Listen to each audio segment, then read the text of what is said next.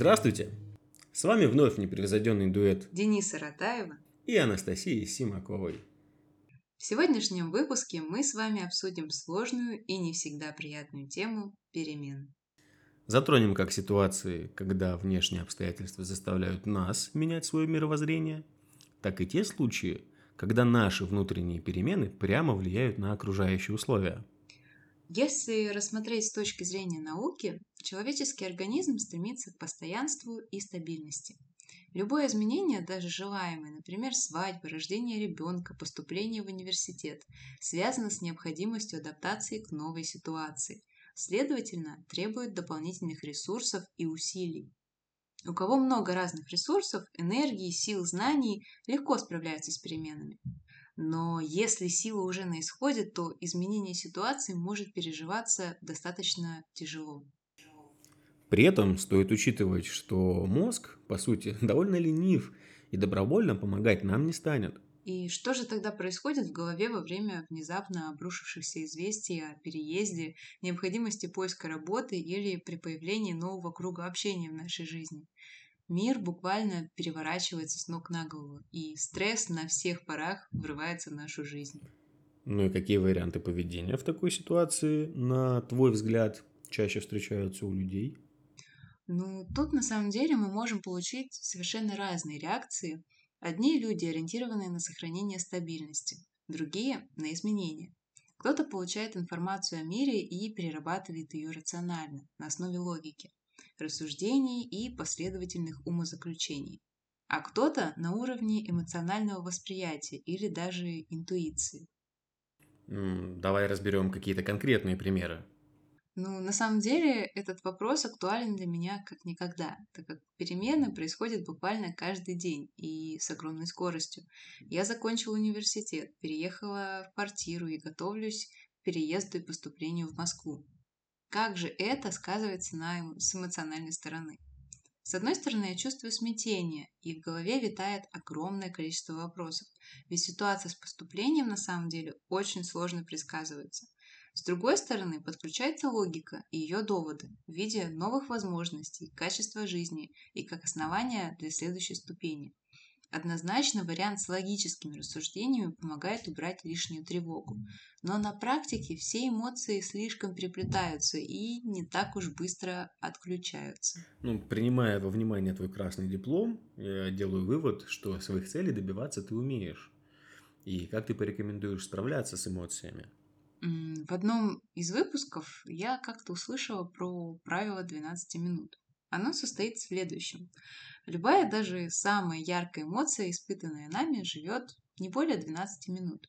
То есть нам достаточно пережить это время и уже после этого принимать взвешенные и основанные на логике решения. На практике основная сложность заключается в скорости принимаемых решений и их позитивной или не очень направленности. 12 минут – это хорошо.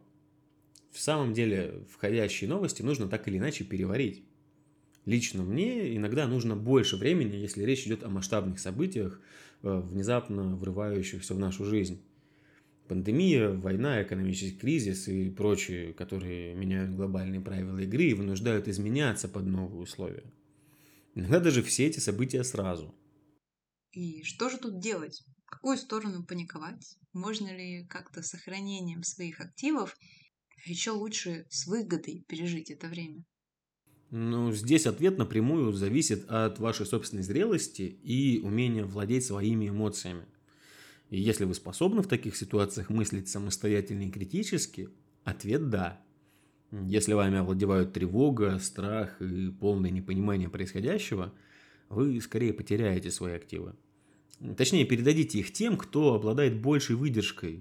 Мошенникам, для которых подобные события – это очередной богатый урожай, спекулянтам, авиакомпаниям. На вашем страхе многие хорошо заработают, кроме, конечно, вас.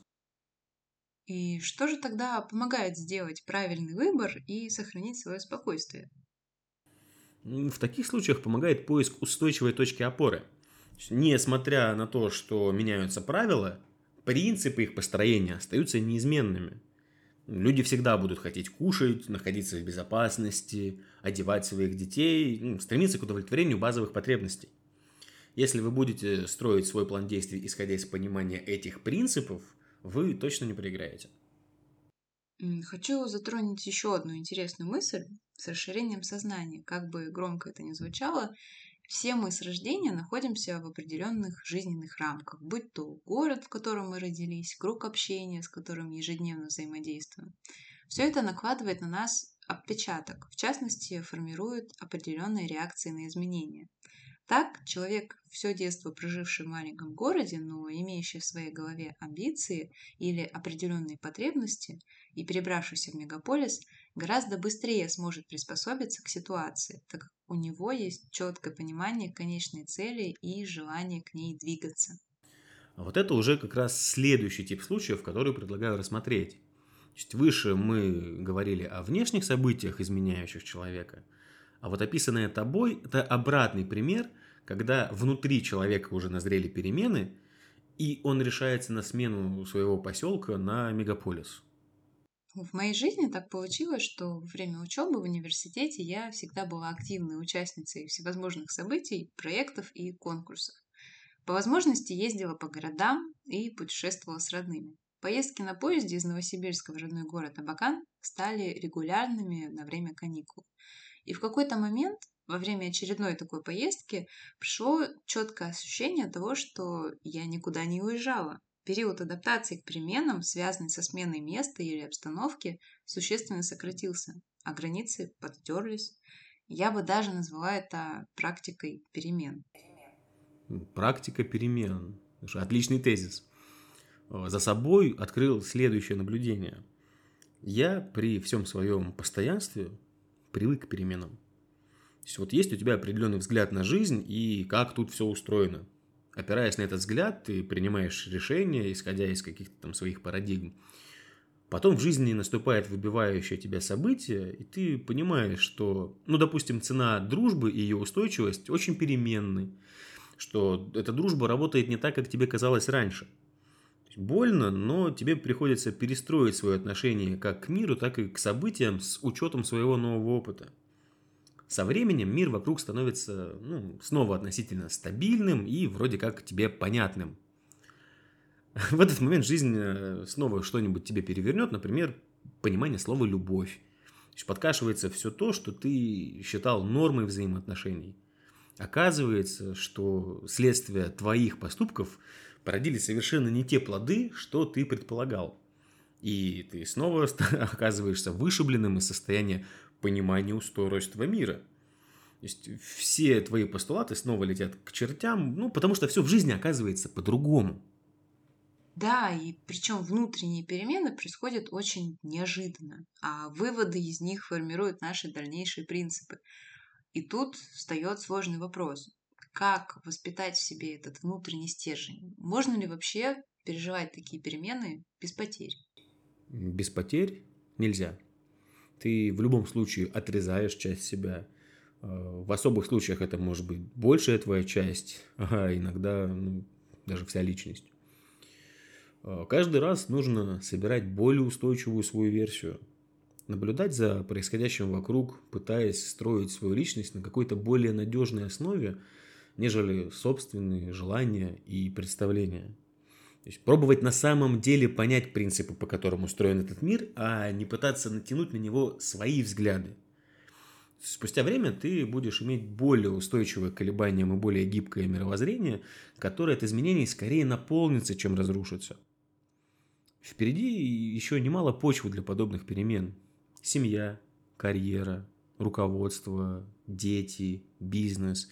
Погружение в эти сферы опыт еще не раз переломают твое восприятие мира – и к этому нужно быть готовым, нужно научиться меняться. И хорошо было бы при этом сохранить себя.